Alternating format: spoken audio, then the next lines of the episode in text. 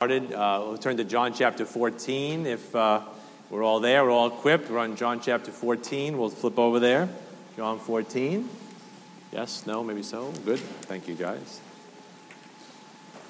Thank you, musicians. Thank you, sound guys. You know, thank you, setup guys. A lot of stuff. You know, we are, we joke around. But in the Old Testament, you had uh, these tribes that would break down the tabernacle and set it up every time they had to travel. And you know, we walk in, there's all these, there's lights set up and sound is set up. There's, there's a lot of stuff going on, and some of you know about it between 9 and 10 a.m. A lot of scurrying around, a lot of carrying, and uh, I thank all those guys, those unknown soldiers. Uh, uh, anybody wants to join that ministry, you are more than welcome. Right? Many hands make light work, uh, but uh, we are here around 9 o'clock just setting stuff up. So, John chapter 14, down by verse 12, is where I want to read. Uh, John 14, 12. If you're there, say amen. amen. All right.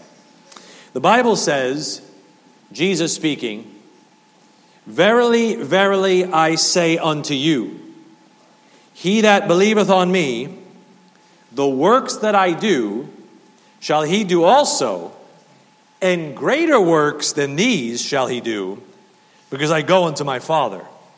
So, there in that upper room, as, as Jesus Christ is pretty much saying his goodbyes to his men, he challenges his disciples to do greater works than he did. Sounds like almost blasphemous for me to repeat that, but why would it be greater? Greater because his work was almost finished, and theirs was just beginning. There was going to be, he knew, about 2,000 years of work that was going to continue after he left. Greater because the disciples' work would multiply and replenish the earth. I mean, what Jesus did was just within kind of a few miles of where he lived, but he knew that that gospel was going to go around the world uh, backwards and forwards and that it was going to multiply and replenish the earth. And greater because Jesus Christ knew that he was only a foundation, he was a cornerstone, as he is called in the Bible. And people don't think much about the cornerstone because they don't see it. Right, you walked up today into this building, you probably don't know where the cornerstone is, and you probably didn't think about where the foundation is of the building, but everything stands on the foundation, though it doesn't get a lot of notoriety, it doesn't get a lot of attention. The world sees the house, the world sees the building that stands upon that foundation. In 1 Corinthians 3, God says, I laid the foundation in Jesus Christ. Right? Amen? For other foundation can no man lay than that is laid, which is Jesus Christ. He's the foundation, He's the rock on which the disciples were going to build anything. He's the rock on which you build anything, by the way, as well. You build on anything else, it's sinking sand. But the disciples would do greater works because people were going to see and enjoy what they built on that foundation. It was going to be greater than the foundation, bigger than the foundation, have more notoriety than the foundation, spread beyond what the foundation even was laid. And that's where we are today, right? We're here today built upon that foundation, part of these greater works. But that's not what I want to talk about today, believe it or not. I want to talk about verse 13. Because connected to the greater works, is this great promise of prayer. He says, Hey, hey, you're going to do greater works. You're going to do greater works. This is going to be amazing. I'm sure the disciples sat there and go, Greater works than you? You raised the dead. You healed the blind. You opened the ears of the deaf. You preached the gospel to the poor. Greater works than these. And then Jesus says in verse 13, a conjunction. Conjunction, junction. What's your function? Right? Hooking up words and phrases and clauses. He's connecting what he said in 12 to what he says in 13. He says, Hey, you're going to do greater works, and whatsoever ye shall ask in my name, that will I do, that the Father may be glorified in the Son. I think there's a reason why that word end is between those two verses. Because it's like to me, the Lord is saying, hey, before you do anything great, or think to do anything great, or think you're going to do anything great, you better pray. You better ask. You better talk to me. And if disciples are going to fight the good fight, right? We talk about fighting the good fight, brother. Fight the good fight, sister. Well, you know what? You better be a prayer warrior first. I mean, that's where the fight starts on your knees.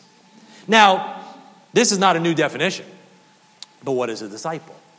A disciple is a follower of Jesus Christ, a follower of anyone, but a disciple of Jesus Christ is a follower of Jesus Christ. So, if Jesus Christ asks anything of his disciples, he leads the way first. Would you agree? If Jesus Christ said, Take up your cross, he took it up first. If Jesus Christ says, Be holy, he was holy first. If Jesus Christ says, Forgive, it's because he forgave you first. Amen? We agree with that? Okay, now stay with that line of reasoning. If Jesus Christ wants us to be prayer warriors in our work, you ready? You see where it's going? He was a prayer warrior in his ministry first. He led the way. So what I'd like to talk to today to you today about is Jesus Christ, the prayer warrior. Jesus Christ, the prayer warrior. Just some things about his life where he prayed as part of his ministry and what it could do for him and what it could do for you. So let's have a word of prayer and uh, jump in. Lord, you are the way, you are the truth, you are the life. I can't preach this message without your help. So help us to understand and encourage your people, Lord, to draw nigh through the preaching of your word and the opportunity we have to speak to you every moment. In Jesus' name, for his sake, we ask it, Lord. Amen. Number one, go to Luke chapter 3, please. Luke chapter 3. We're not going to look at a lot of verses. We're going to jump around to some passages. I'm going to focus on the book of Luke because Luke is really the humanity of Christ. So let's think about Jesus as a man, kind of like you, serving God, kind of like you. We could have looked at Matthew and Mark and John, but I, am going to be a lot in the book of Luke. Number one, the Lord Jesus Christ started his ministry in prayer. Do you start everything with prayer? Yikes. I was like, boom, right off the gate, right? That one got me off the gate. You know, in the book of Acts, chapter 1, in verses 21 and 22, the Bible tells us very clearly that Jesus Christ's earthly ministry began at the baptism of John. Now, I know he was a carpenter. I know he was a faithful son. He was a good brother and, and, and all those things that he was. And, and, and we know a little bit, we see a glimpse of him at 12 years old, but there was no ministry that he was really performing. His course began, the Bible says, at his baptism when he was 30 years old. That's when he kind of stepped out on the scene. He was identified as the Messiah and he began to preach and to work his miracles. I know people write books about Jesus healing a donkey when he was 11 and Jesus Christ, you know, multiplying the Oreos when he was 8 and he ate the last one. I get all that stuff that we think he did. I don't know about that. They probably would double stuff because he gives us richly all things to enjoy. But you know what? I don't know about all that stuff. What I do know from the Bible, which is important at First Bible Church, is that his ministry begins, as far as God is concerned, and his public works are concerned, when he's 30. And there's a reason for that. Because in the book of Numbers, chapter 4, verse 3, the Old Testament priests were consecrated at the age of 30 to begin their ministry. 30 was a, was a big start for them. And in the book of Exodus, chapter 40, those priests were washed and anointed on the day of their consecration. So at 30 years old, somebody began their course as a priest. They got washed with water and anointed with oil to signify the Holy Spirit empowering them to do this job that God had a course for them to do. Look at Luke chapter 3. Because I want to show you here that Jesus Christ, our high priest, begins his ministry at the age of 30 the same way. He's washed and he's anointed. Luke 3, verse 21. Now, when all the people were baptized, it came to pass that Jesus, also being baptized and praying, the heaven was opened, and the Holy Ghost descended in a bodily shape like a dove upon him.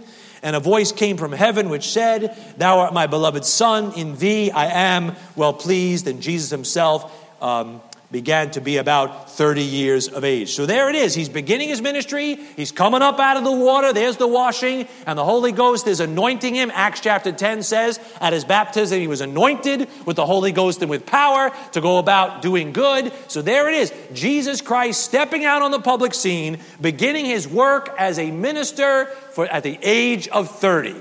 But please notice in verse 21. In verse 21, it says, now, when all the people were baptized, that's the start of Jesus Christ's ministry. That's, that's jump, right? That's jump. It came to pass that Jesus also being baptized and praying. You see that? Right at the start, Jesus Christ is praying. Before he preached a message, before he healed anybody, Jesus Christ prayed to get the whole thing started. He's found praying to get the whole thing started. And can I tell you, you see the application before I have to say it, unless you're blind, deaf, and dumb spiritually. But if you got a half an ounce of spirituality and you could see the application, that before you do anything for God, or before you attempt anything for God, or before you launch out in anything for God, do you start with prayer? And I don't mean prayer like this idol. See, sometimes we idolize prayer, we make it an idol. It's not the act, it's the person to whom you're praying. It's the reaching out, it's the leaning. It's not like, look at me, I spoke and God did it. That's blasphemous. That is as blasphemous, you might as well not pray. It's the fact that you're reaching out to someone bigger than yourself and acknowledging a need. That's where you got to get started. That's where you got to start. That's how your Savior started. And you say you're his disciple? Right? A disciple is supposed to follow in his steps. And how often do I, I'll preach to myself, know what I got to do, and I just got we got to do, and you just you step out before you kneel down or bow the heart, even if it is just, even if it's it's a Nehemiah prayer, like Lord, you know, even if it's got to be in your mind. you know, sometimes you got to pray that way, like Nehemiah, but that act of reaching out to God. Hudson Taylor was a what we would say a great missionary. He wrote The Spiritual Secret. I mean, I mean, you read his book, it's like, it's dripping with spirituality. It makes all of us feel like we don't even know who God is. You read The Spiritual Secret by Hudson Taylor, you're going to want to get saved again because you're going to feel like, I don't even know if I've ever had communion with God like this guy is having communion with God. And he says something. He says, Do not have your concert first and then tune your instrument afterwards. That's what we do a lot of, you know.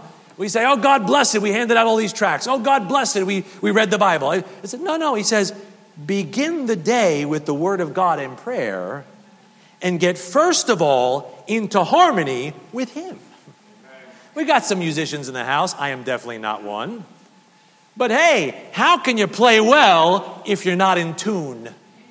How can you make any melody that's pleasing to the hearer if you're not in tune? And God says, hey, prayer is a way for you to tune your instrument. So what you do is a blessing to me and a blessing to others. That's where you start because that's where the Savior started. Are you starting like that? Did you start today like that? Or did you, you know, you know, eh, eh, you know, you threw the phone across the room, jumped in the shower, you know, you know, okay, you know. I don't depend upon the prayer room at 10 a.m. to get my heart ready for church. If you got to wake up 15 minutes early, earlier, wake up 15 minutes earlier. If you got to wake up 30 minutes early, earlier, wake up 30 minutes earlier. You know why you don't do it? Because it's not important enough to you. If it were important enough to you, you'd get up. If, if me preaching for an hour or 50 minutes, whatever I do here, if this is me, by the end of this, then maybe you'll be ready to go. But imagine if you came here with 10 or 15 minutes of good communion with God under your belt you think the church service would be a little different if you started the day instead of the song leader having to like hit you like a block, a, a block of something, I don't know, a block of ice, you know, just, I'm going to break through this eventually. And by the fourth song, you're feeling a little something. By the time I say, you say, I say amen at the end of the message, then you're kind of like, yeah, okay, I feel like God is real and He loves me. But, the, but if, what if you started there? Imagine if you started there, you walked in, like prayed up, read up, had some fellowship with God. I'm not talking about three hours like Martin Luther who said, I have so much to do today, I need to spend three hours in prayer. I know we don't live there anymore. I got it. But you know what? Something What if you walked in here with something and started the day with something? Say, Lord, thank you for this day. Lord, look at these promises of your word. Lord, oh man, this is great. Lord, thank you, Lord. Got up, brushed your teeth, did your thing, walked in the church house, ready to go with your heart ready. I think the church service would be a little different. I think maybe what we do at the fairs would be a little different. I think everything would be very different in a good way if we came prepared and not waiting for, to be prepared. All right, don't, don't get mad at me. That's just, that's just the first point. Go to Luke chapter 5. Hey, I'm, I'm preaching this message more at me than I am at you. And I know pe- people say that a lot, but I mean that a lot. I mean that. I mean that. Starting with prayer, Jesus did. How about this one? Luke chapter 5, verse 12. And it's funny, and I found this experience, and I think I'm going to spend a few weeks on prayer because it's right here in the book of John where we are. But people always talk about prayer being such a big deal, but you don't hear a lot of messages about it. Yeah, have you found that experience? We like messages about the second coming and about salvation, about the Trinity, and about all this other stuff and doctrinal things. But how about this thing that's supposed to be part of your lifeblood as a believer? So I like to spend a little time on it, however, the Lord, many weeks the Lord wants us to do. Luke chapter 5, verse number 12. I want to say this, number two, that the Lord Jesus Christ refreshed his ministry in prayer. Are you? Are you refreshing yourself in prayer? Strengthening yourself in prayer, recharging your battery in prayer. Jesus did. Look at this, Luke chapter 5, verse 12. And it came to pass when he was in a certain city, behold, a man full of leprosy, who seeing Jesus fell on his face and besought him, saying, Lord, if thou wilt, thou canst make me clean. And he put forth his hand and touched him, saying, I will, be thou clean. And immediately the leprosy departed from him. And he charged him to tell no man, but go and show thyself to the priest and offer for thy cleansing, according as Moses commanded, for a testimony unto them. But so much the more went there a fame abroad of him, and great multitudes came together to hear and to be healed by him of their infirmities. What a scene! What a scene! What a mob. Right? It talks about Jesus walking through the press. So many people pressing upon him. Can I tell you this, folks? As a servant, and Jesus Christ came here to be a servant, right? Isaiah says, Behold my servant. Jesus Christ was always working for his Father. You know that? He had no furlough, he had no time off. He was 24 8, 365. He was always engaged. He was always about his father's business. He even told his mother and his foster father, Wish ye not that I must be about my father's business? Right? He knew he was always supposed to be about his father's business. He was busy. He puts us, he would have put us all to shame. We read last week that in the book of John, they couldn't even write enough books to document all that Jesus Christ did that was good. You know what? He was busy, and as a man, he got tired. He didn't get tired of the work, he got tired in the work. How do I know that? Well, I read in the book of John, chapter 4, that he grew so weary with his journey, he had to take a seat on Jacob's well. Have you ever pondered that? That the Alpha and the Omega had to just, I just, I gotta, had to just take a seat for a little while. You take that in. That's like right up there with Jesus wept. Just ponder that for the rest of your life. That as a man who was working and serving, I must needs go through Samaria. There's a soul I got to find. And he's on this trek and he's going through Samaria and his legs are tired. He's famished. He hasn't eaten. And he's just, I just, I just got to sit down. I mean, that just to me blows my mind. I mean, this is God manifest in the flesh just saying, guys, just, just, I gotta, just gotta sit down for a little bit. He was busy. I read in Mark chapter 4 that he must have been so wiped out, he was able to fall asleep on a ship in a storm. I ain't falling asleep on a ship in a storm. I've been on a plane in a storm. And I watched the vomit bags go around and the air drop and pop and people screaming. Guess what? I wasn't putting in my earbuds and putting on a face, an eye mask and saying, I'm just going to take a snooze. I was pretty awake in that moment as you feel that little drop and can count it 1, 1,000, 2, 1,000. You know, they had to reroute us because the, the weather was so bad we couldn't land. We were supposed to land. They had to get rerouted to another airport. Guess what? In a storm, you're probably not snoozing. But Jesus Christ must have been so wiped out that he was able to lay down on a pillow in the back of a ship and take a nap during a storm. But look at verse number 16. After all that busyness, after all that hoopla, after all that ministry, after all that service, you see what happens in verse 16? There's that word end again. And he withdrew himself into the wilderness and prayed. You see that? In always being about his Father's business, Jesus Christ always took time to pray. You know why? It refreshed him it reinvigorated him. It kind of gave him that sweet communion with his father, so he had something to bring back to the people. I'm talking about him as a servant now. I'm not being blasphemous or irreverent, but Jesus Christ was a man as much as he was God. So think about him that way and how you follow in his footsteps that way. Because sometimes you're just you're empty and you're trying to keep going and if you don't have some plugging in time with your Savior, what are you going to give to the people, your family, your friends, the lost, all around you? You got to refresh yourself. No matter how busy you think you are for God, don't ever get too busy to pray. Because time spent in prayer is never wasted, it's time invested. You know why? Because you'll be better for it. God won't be better. He'll be, he'll be happy, but He delights in it, but you'll be better for it.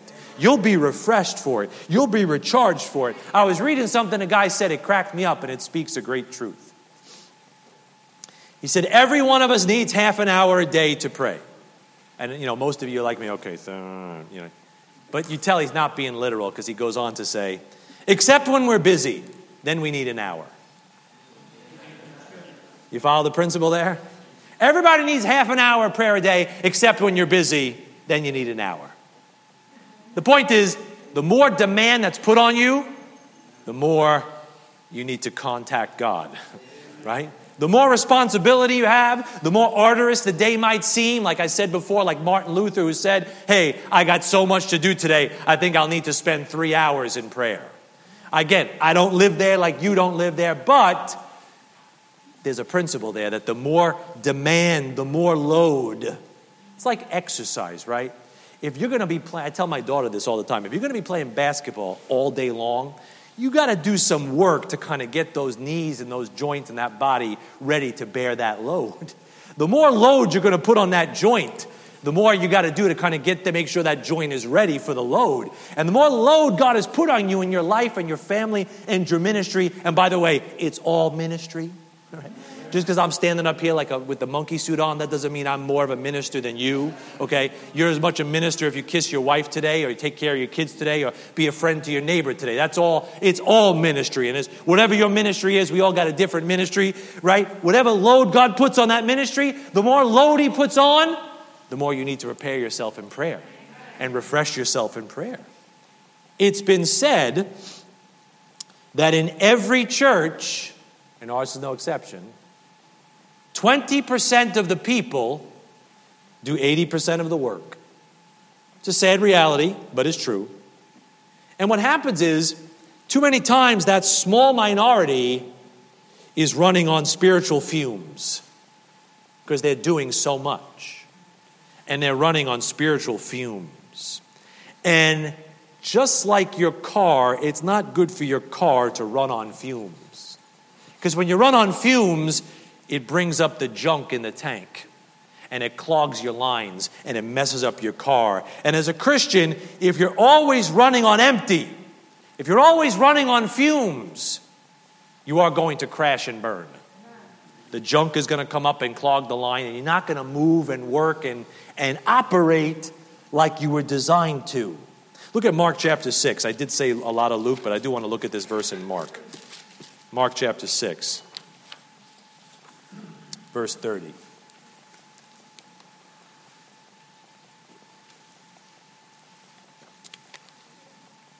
Making sense so far? Not, not this is not a, not a deep message. Not a, I'm not expounding some mystery about, you know, the, the four beasts. Um, that was Thursday night.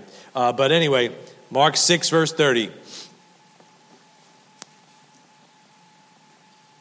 And the apostles gathered themselves together unto Jesus and told him all things, both what they had done and what they had taught. We feel like that sometimes, right? Jesus, Jesus, look what I did for you. And that's not bad. It's like a kid showing his daddy what he colored at school, right? Look what I did. I, I handed out these tracts and I got over this hump and I preached on the street or I, I spoke to my coworker. Or I, you know, I did, you know, I went to, I went to this service. I tried prayer. You know, like, look what I did. Look, look what I did. Look how you used me, God. Look, look at all the busyness. Look, it's, it's good to feel busy for God. I like that feeling. I don't like being sitting on a shelf.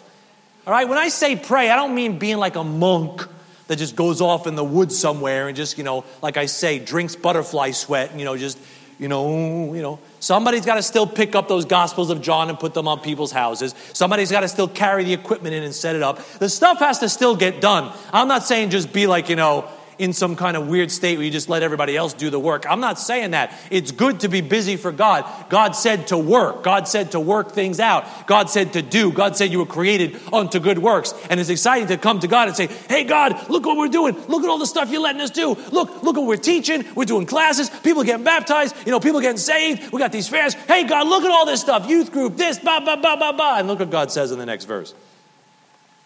And he said unto them, Come ye yourselves apart into a desert place and rest a while. You know what he's saying right there? He's saying, Hey, disciples, if you don't ever come apart, you will come apart. If you don't ever come apart, you're going to come apart. I mean, even God rested on the seventh day from all his work. even God did. You know what science is doing? Science is catching up with the Bible now. You know what the, one of the big moves now in science they're talking a lot about is? The science of rest. Not even sleep, but rest. Non deep sleep rest. That you just take these moments in the day to just breathe and like rest and relax. And all that's almost as important as going to sleep at night, is what people are starting to say. The science of rest. You know what? There's some truth in that. Because sometimes we need to just rest. And prayer is a place where you can just pause and, and rest and unload some things on God and cast some things at His feet and commit some things unto the Lord and cast some burden unto Him. You know, it doesn't mean you're going to sleep. Doesn't mean you're not cognizant of what's going on around you or the needs that you have to fulfill, but you're just taking some time to say, Lord, I need some help here. Lord, I need some strength here. Lord, can you take care and look in on this? You know, we got this portable battery, this little portable generator that we've been using for years now, right? Uh, Mike Colleen helped us pick it out. He's the when everything's electrical, I just go to Colleen. That's about it. That's my that's my motto. Maybe we'll put on a business card. All right, but anyway, um, we got this generator thing, and we use it at the park. We use it at fairs sometimes, but we can't just keep using it without recharging it. Every once in a while, they tell us, they tell me every three months, I need to plug it in and let it recharge again, or else it'll ruin the cells in the battery and it won't work like it's supposed to. It won't be able to maintain that longevity like it's supposed to. Brethren, you can't keep working without ever withdrawing and refreshing yourself by prayer, because prayer is how you plug in. Not the only way, but it's one of the ways that you plug in to God and get some strength and get some power. Why? So then you can work the way you're supposed to work. So you get some longevity out of your life that God wants to get out of you. So you don't crash and burn. That's number two. Now go to Luke chapter 6 again. Let's look at number three. I'm doing all right. I'm doing all right. Doing all right. Luke chapter 6. I'm trying to encourage you today because this is something we can all do. Something everybody, if you're saved, you have the access to do this anytime. Right now, sitting in your seat, you can cast your burden upon the Lord. Luke chapter 6, verse number 12. I want to say number three. Again, we're talking about the ministry of Jesus Christ, the Jesus Christ, the prayer warrior. The Lord Jesus Christ communed in his ministry by prayer. Are you? See, we often think of prayer as a giant soda machine. And we just put our, our request in, our nickel in, B1, and we get that Twix bar, whatever we want. Hey, that was great, God, I'll see you, I'll see you tomorrow. Right? That's not really what prayer is about. That's a very low estimation of praying. That's a very childish, juvenile estimation of praying. Praying is communion, fellowship, in Luke chapter 6, verse 12, it says, And it came to pass in those days that he, meaning Jesus, went out into a mountain to pray and continued all night in prayer to God. Now, there's a beautiful doctrinal picture there, which maybe we'll get to next week, but let's just take it on a practical sense. Jesus Christ, it says it in my Bible, went up into a mountain and prayed all night. That's wild. Can I tell you, Jesus Christ was not just giving God a list of all his prayer requests. That gets old really quick. You know, imagine coming home to your wife or coming home to your dad and saying, Hi, I need new sneakers. I'm hungry. The car's not working. I've got math homework, right? You feel me, brother? Right? That's, that's, that's, that's, not, that's, not, that's not a lot of communion. This is broken. This is this. How do you feel as a dad when that happens? The first thing that, oh, I need new sneakers. Oh, I need, that's the first thing you do when you walk in. I need new, sh- I'm just, we got a basketball family, so a lot of times it's shoes, I'm sorry. But you know, I need new shoes. I need new this. We didn't, now my kids don't do this. They're wonderful. They don't do, there they are, right? They don't, they're not sleeping. They, they're wonderful, right? They never, they don't, they don't ever come home and do that stuff. They don't do But imagine if that happened to you. Walk in the door, they walk right in and say, "Hey, how you doing? How you doing, son? Yeah, I, am hungry. I need new clothes. Uh, the car's not working right. Uh, could you fix up the backyard? I want to have my friends over. You know, all this stuff is just rattling off at you. It's like that gets old really quick for you and the one listening. All right, it gets really old for the one listening. It's just like, mm-hmm, mm-hmm, mm-hmm. Okay, great. This was great. Okay. Oh, all right. I guess you're gone. I guess you're done. See you later. Okay. Bye. And it's, it's old for you too. Who likes to talk to people like that? But spoiled, selfish brats. But who really likes to talk to people like that? You might have a really long list. You say, man, I'm going to pray real long today. No, you're not. It'll be over in five minutes. God save this person, take care of that person. This one's sick. I got a math test. This person's ill. I got a pain here. You know, if, you, if that's all prayer is, it gets old for you and God really, really quick.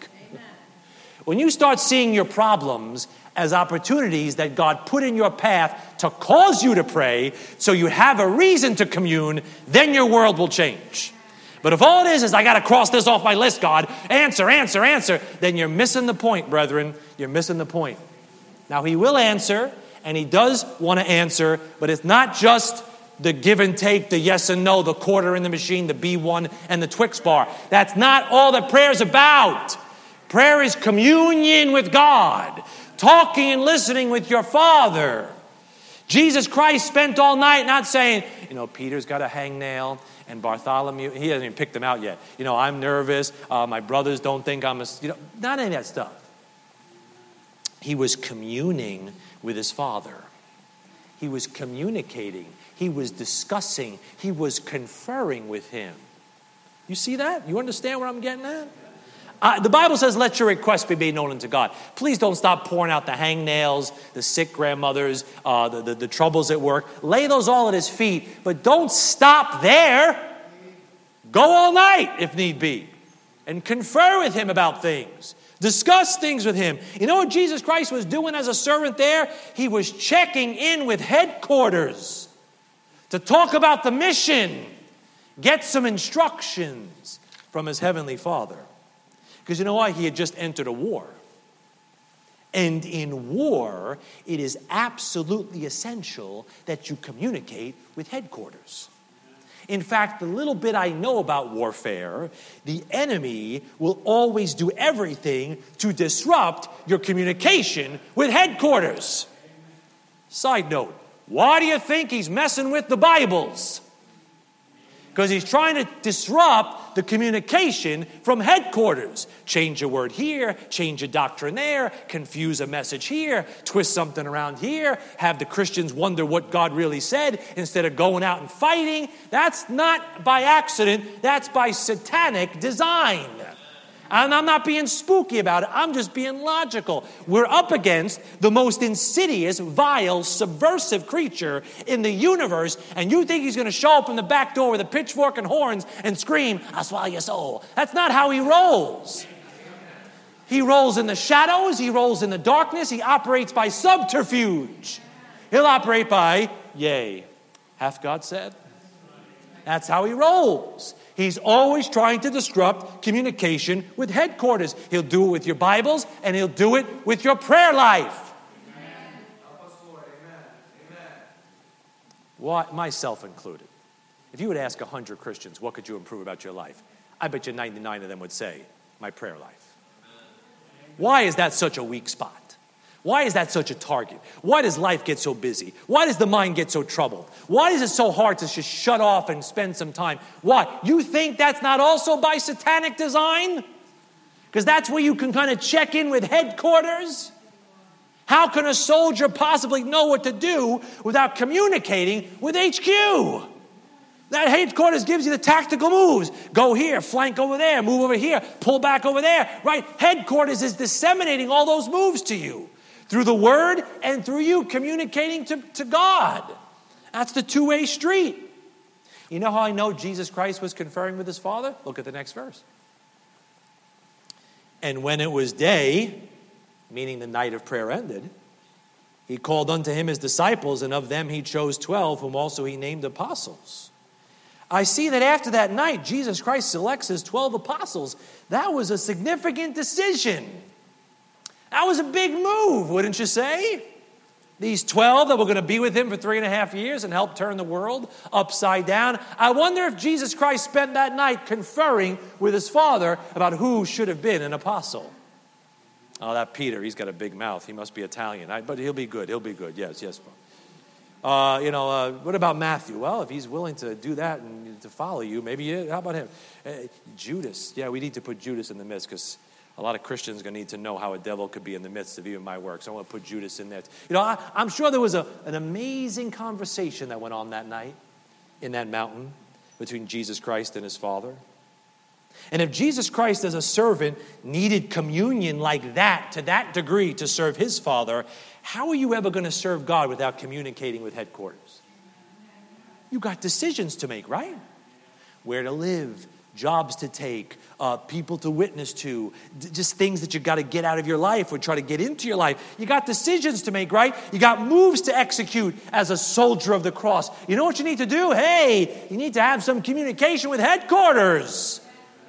Right? There's got to be some communion there. That's the same root word, right? Commune, communication. How do I know that? They're spelled about the same, okay? That's a deep etym- etymology lesson for you, okay? Communi- communication, right? There, there's something to that. Number four, go to Luke chapter 22. I'm just exhorting you to pray because Jesus Christ did. How about Luke 22, verse 31? And it's about how pray, prayer is a part of ministry. It's not the only thing. Don't make a false balance, don't make an idol out of it, but it's a big part like symbiotic, right? It's like you can't parse it out. Going to church, praying, reading your Bible. Like it's like hard to parse these things out. It's kind of all one life. you know? If I cut you up into little pieces, here's your nervous system, and you know, here's your digestive system, and you know, here's this system. If I just cut you up into all your systems, I could have all your systems laid out on a table somewhere, and you'd be dead. They all have to work together for good, right? All those things have to work together. So, prayer and the Bible and fellowship and evangelism. I mean, all these things are just part of this life that we have now and this relationship that we have now with our Father. I just know that from my own life and probably yours. Amen, brother, that prayer is usually gets shafted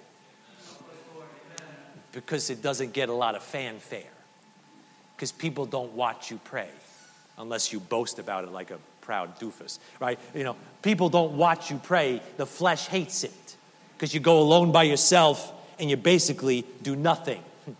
Hey, I go hand out 500 tracts. Look what I did. Hey, I could read my Bible 20 chapters today. Look what I did. Hey, I showed up in church. Look at me, look at me, look at me.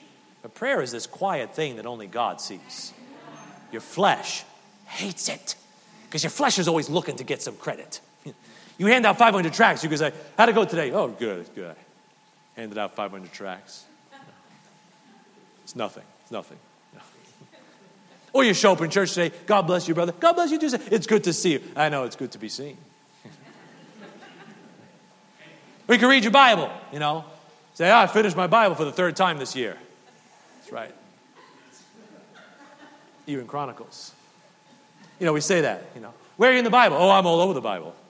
I read everything everywhere all the time, you know? Right? The flesh, well, the flesh is just like, you know, it's, it's like a little, like a little I don't know, a little tapeworm or something trying to eat all your food out of your stomach. I don't know, like that. Like a little, like a little parasite just trying to steal God's glory every chance it can. Yeah? But prayer really sticks the thumb in the flesh's eye. Lord, I'm helpless. I can't do anything but lay this at your feet. And nobody's around, and nobody's watching. We have prayer meetings, but that's not even what I'm talking about. I'm talking about private prayer with your Heavenly Father. And number four, the Lord Jesus Christ helped others in his ministry by prayer. Do you? To minister, I know what a minister is as a noun. I don't really know what a minister is. I don't know what they look like. We have visions of them. If you Google image minister, you get some weird dressed people standing up in the pictures over there. But to minister as a verb means to serve, it means to heal, it means to take care of, it means to help. That's what to minister really is. You're all ministers if you're saved. And in Luke 22 31, Jesus Christ is speaking here. And the Lord said, Simon, Simon, behold, Satan hath desired to have you, that he may sift you as wheat. But I have prayed for thee, that thy faith fail not. And when thou art converted, strengthen thy brethren. There, Jesus Christ is telling Peter that he's praying to help the disciples through a coming trial. Amen. And can I tell you, verse 31? He says, Satan hath desired to have you. If you're going to serve the Lord like those disciples, the devil is going to try you. God is going to let him because he can't do anything about the, without God's authority. God's going to let him sift you. You know what the sifting does? The sifting helps separate, excuse me, the fine from the coarse in you. To see what you're made of. To get rid of the residue and the impurities that keep you from being all you could be.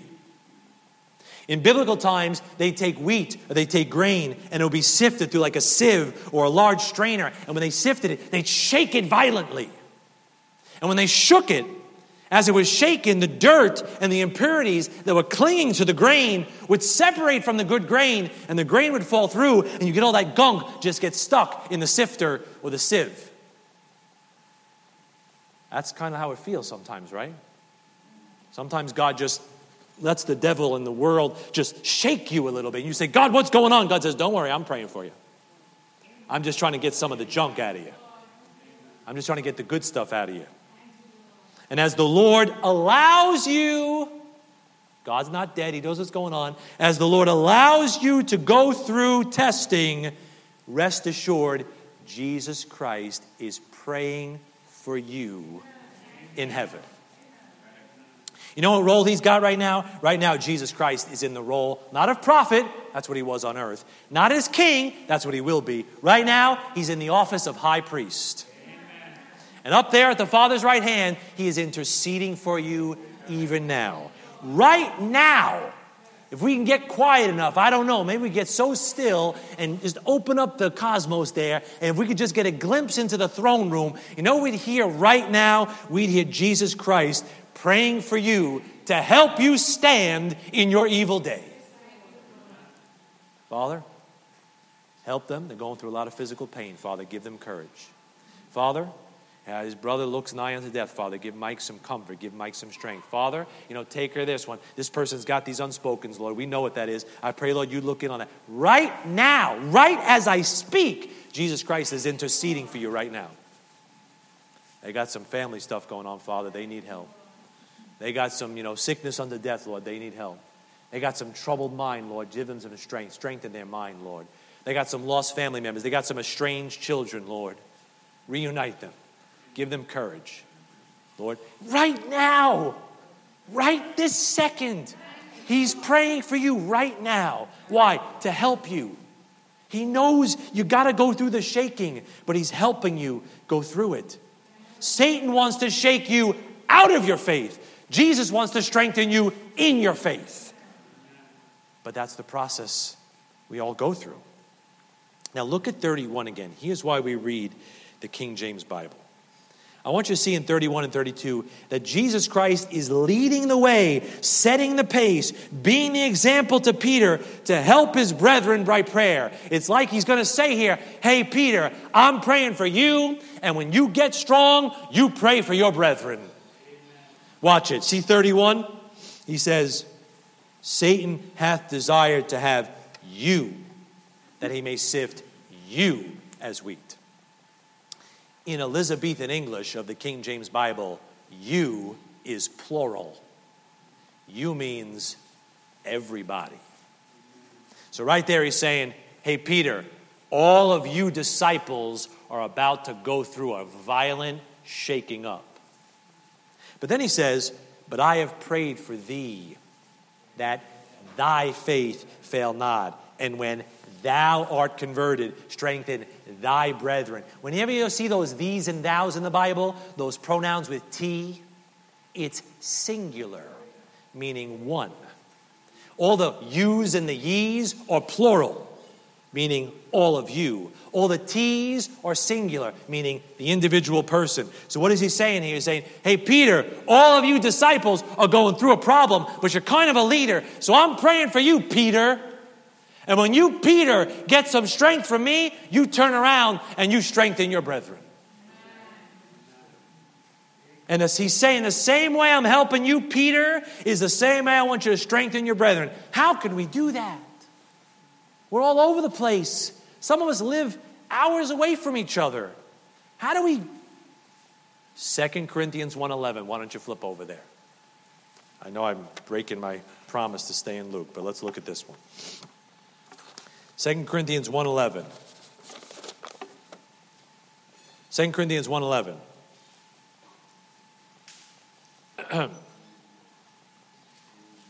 Look what he says here. Now, 2 Corinthians is a book about ministry. We studied it last spring in our able minister class, which was about how to deal with people and minister to people. We studied Second Corinthians. It's the manual for ministry in the Bible. And you see where it starts in verse 11. You know what a key component of ministering, helping, blessing other people is? He says to the Corinthians in Second Corinthians 1:11, "Ye, that means all of you, not just the pastor and the deacon, ye also helping together by prayer for us." You see that? Prayer is how you all can help. You all can't preach a message. You all can't maybe stand on a street corner. You all can't maybe, maybe your pockets aren't lined with gold and you all can't, you know, buy us a church building. I get that. But you know what every believer can do that's saved sitting here? Has equal access to God through the Holy Spirit of God. But by one Spirit, we all have access unto the Father by Jesus Christ. Everybody here is a believer priest who could speak to God on the same playing field as if Hudson Taylor was standing right here. You got the same access through the same blood and the same Savior, and you could pray just as boldly. And you can help by prayer. That's some good ministry. I know you've all got your opinions about what should be done and what should be changed and how so and so should and how so and so shouldn't. I know you've all got your criticisms. You are wonderful at that. God bless you that He gave you the spirit of criticism because you had this introspection where you could see through all my faults and know exactly what I need to be, and you know exactly you've hit the nail on the head every time. Bless God for your sister. Bless God for your brother. I know you've all got that, and you've all got your big ideas what we should do as a church, what we should do as a people. You know what else I know you've got? You've all got your shortcomings. I wish we could, but I don't have the money. I wish we could, but we don't have the time. I know we've all got those shortcomings because we can't do what we like to do. But you know what we can all do? We can all pray. And if you really want to minister, open your mouth to God and pray for me. Don't open your mouth to your brother. Don't open your mouth to me. Open your mouth to God and pray for me because prayer helps. It's ministry. You know, it might be a good idea. Get yourself a list of names and just once a day or once a week, just just let the or as a name pops into your face in this room, pops into your mind, Lord help them. Father. You don't need to know what's going on. You don't need to know all the details. says Lord, well, I need to know the details because I want to pray specifically. You're a yenta. Stop joking. You're a yenta. You just want to know what's going on. No. Lord, take care of them. This name popped up in my, my mind. Lord, just look in on them. I don't need to know. You don't need to know. God knows. That's ministry, man. That's ministry. That's real service for God. And you know what? Nobody will get the glory but God. Oh, I prayed for you today, brother. Ah, you blew it. You lost it. You lost it. Lost it. Blew it. You just, you and God, Lord, looking on, looking on the Murphy family. Looking on this one. Looking on, you know, this guy over here. Watch out for Andrew and Nydia. They're boxing too much, Lord. You know, take care of them. Yeah? I'm joking around, right? Looking on, looking on, looking on Isabella, looking on, you know, Ben's family, looking on the Lisa family, looking on the upcoming wedding, Lord. Take care of that, Lord. Be in that situation. That's all you got to do. Not secret, not special, not magical. Hey, Lord, some of these kids are going up to youth camp, Lord. Let it be a great time for God. Let somebody commit to God a little more. Got all these young people in school, Father. You know, man, just as you walk and this thought comes in, oh man, all these kids, you're picking up your kid from school. Lord, take care of all the kids in our church going to school today, Lord. Just, just have mercy. You don't think that would make us a better body? You, I, you not, I don't know what Bible you're reading or what God you're talking to. You see, we want all the, we want all the big stuff. It's the little things. It's the little things. You know, if you work out at all, you know you don't just walk in with these big gains like I have just by accident. thank you, thank you. All right, just or that my son has by accident. It's this grueling, unseen, 5 a.m. gym time, nobody looking, and just that consistent small things results in big gains down the road. And it's just consistent prayer, just eventually can melt the ice. And finally, Luke 22, please. Last thing here Jesus Christ, the prayer warrior, leading the way. Luke 22 39. Here's the last one. This is going to be the maybe the toughest. So, what have I said so far? Jesus Christ started in prayer, refreshed himself in prayer, communed in prayer, uh, helped others in prayer, and here's the last one. The Lord Jesus Christ strengthened himself in his ministry by prayer. Are you? Luke 22 39. And he came out and went as he was wont or used to to the Mount of Olives, and his disciples also followed him.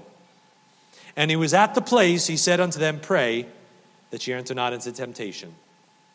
And he was withdrawn from them about a stone's cast, and kneeled down and prayed, saying, Father, if thou be willing, remove this cup from me. Nevertheless, not my will, but thine be done. And there appeared an angel unto him from heaven, strengthening him.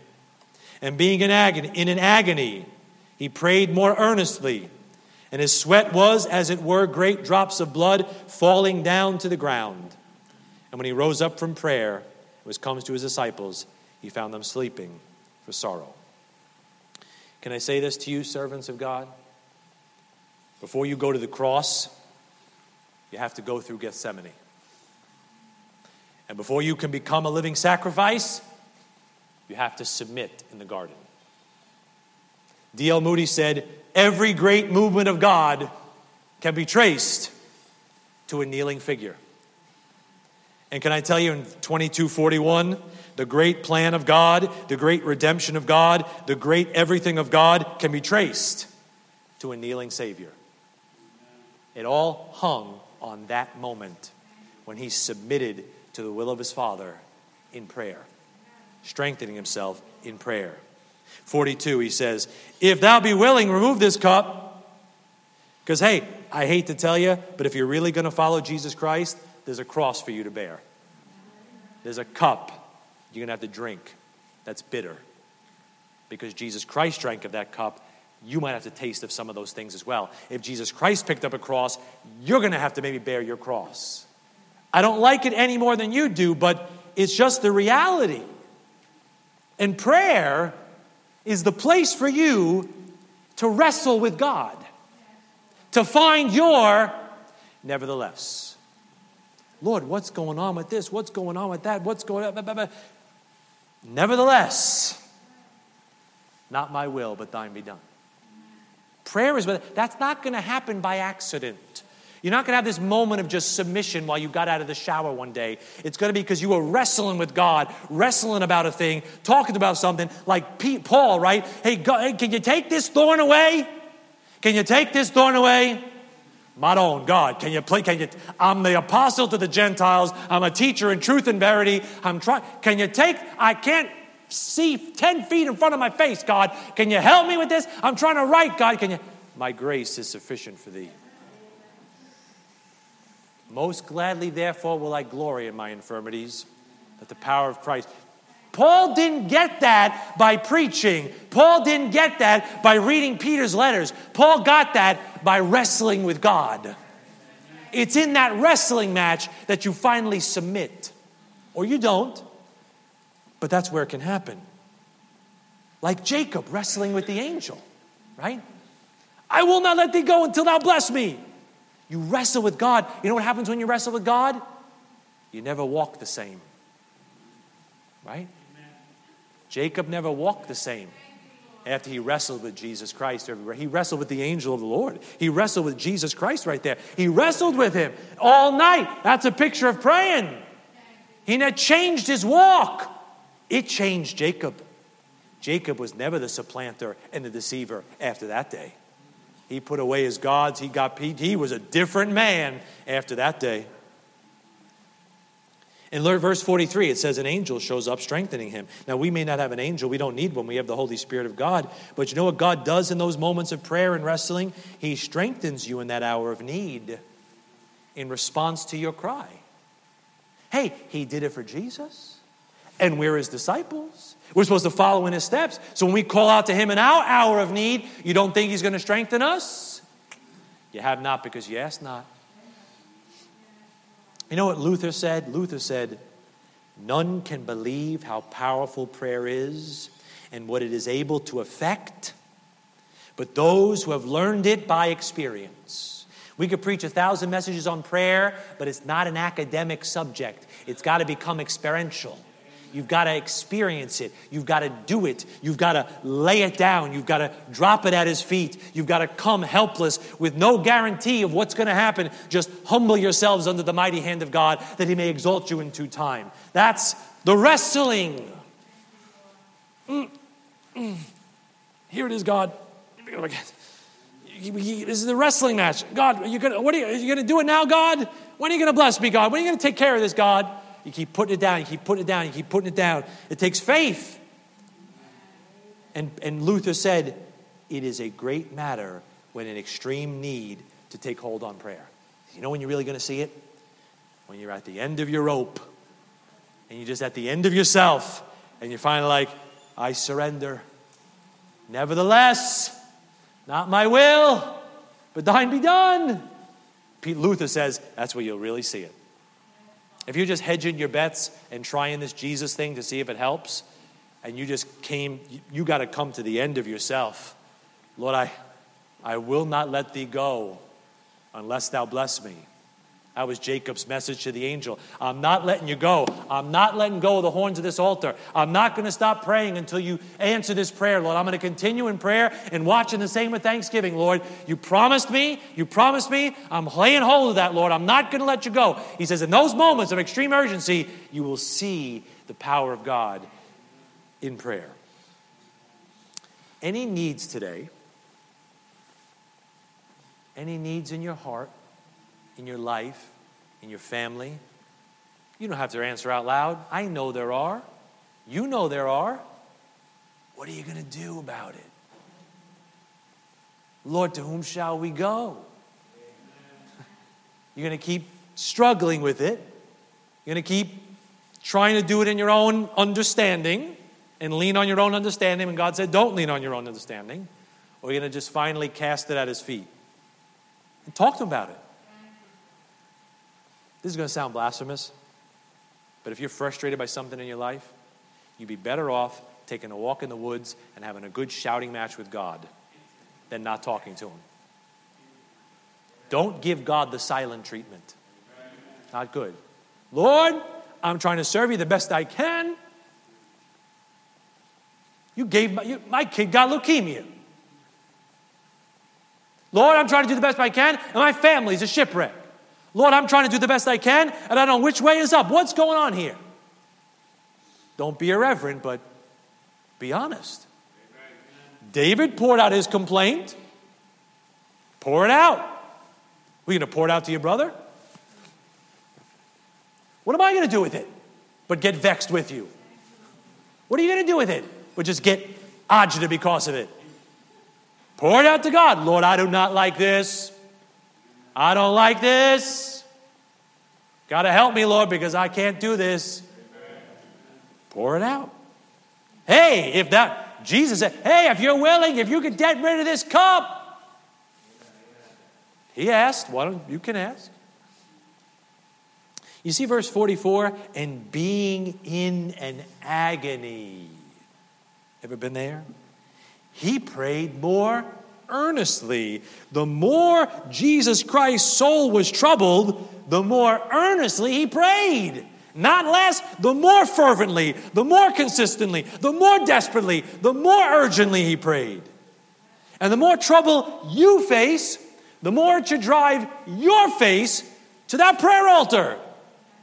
The more things are going crazy, the more you should be crying out. The more things are troubled, the more you should be talking to Him. The more, the more that Jesus did, so should you.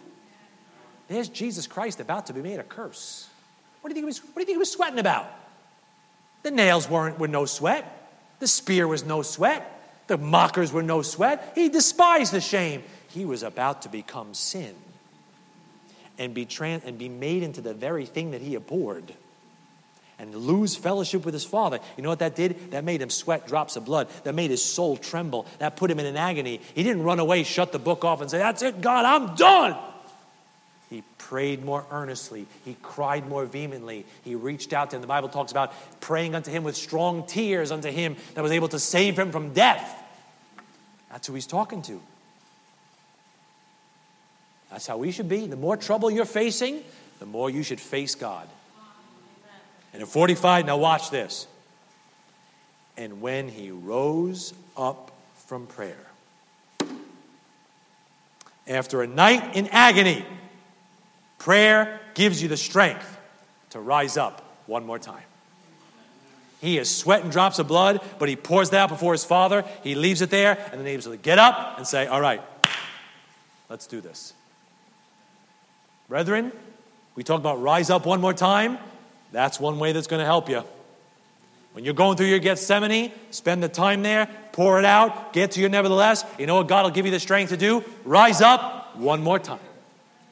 Get up one more time. I got one last job for you to do, son. Rise up. The Son of God did, and you will too. That's why he did it first. You think if I put such faith in God, he'll drop me. But Jesus Christ went through it all first to assure you if he didn't drop me, it's proof that he's not going to drop you. If he didn't disappoint me, I'm not going to let him disappoint you.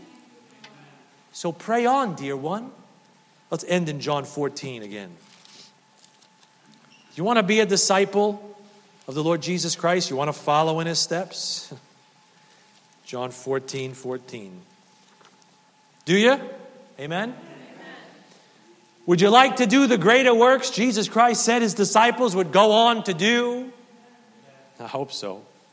Well, then I got to ask myself hey, Pat, are you a prayer warrior like your Savior?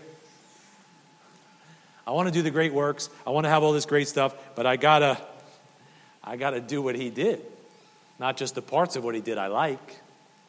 I like to walk on water, but he was up in a mountain praying before he walked on that water came down from the mountain and walked on that water. You know what somebody said one time? Prayer does not fit us for the greater work. Prayer is the greater work. It kind of helps you do all those other things. So before you leave the upper room and attempt anything for God, make sure you talk to God about it. Because John 14, 14, he says, If she shall ask anything in my name, I will do it.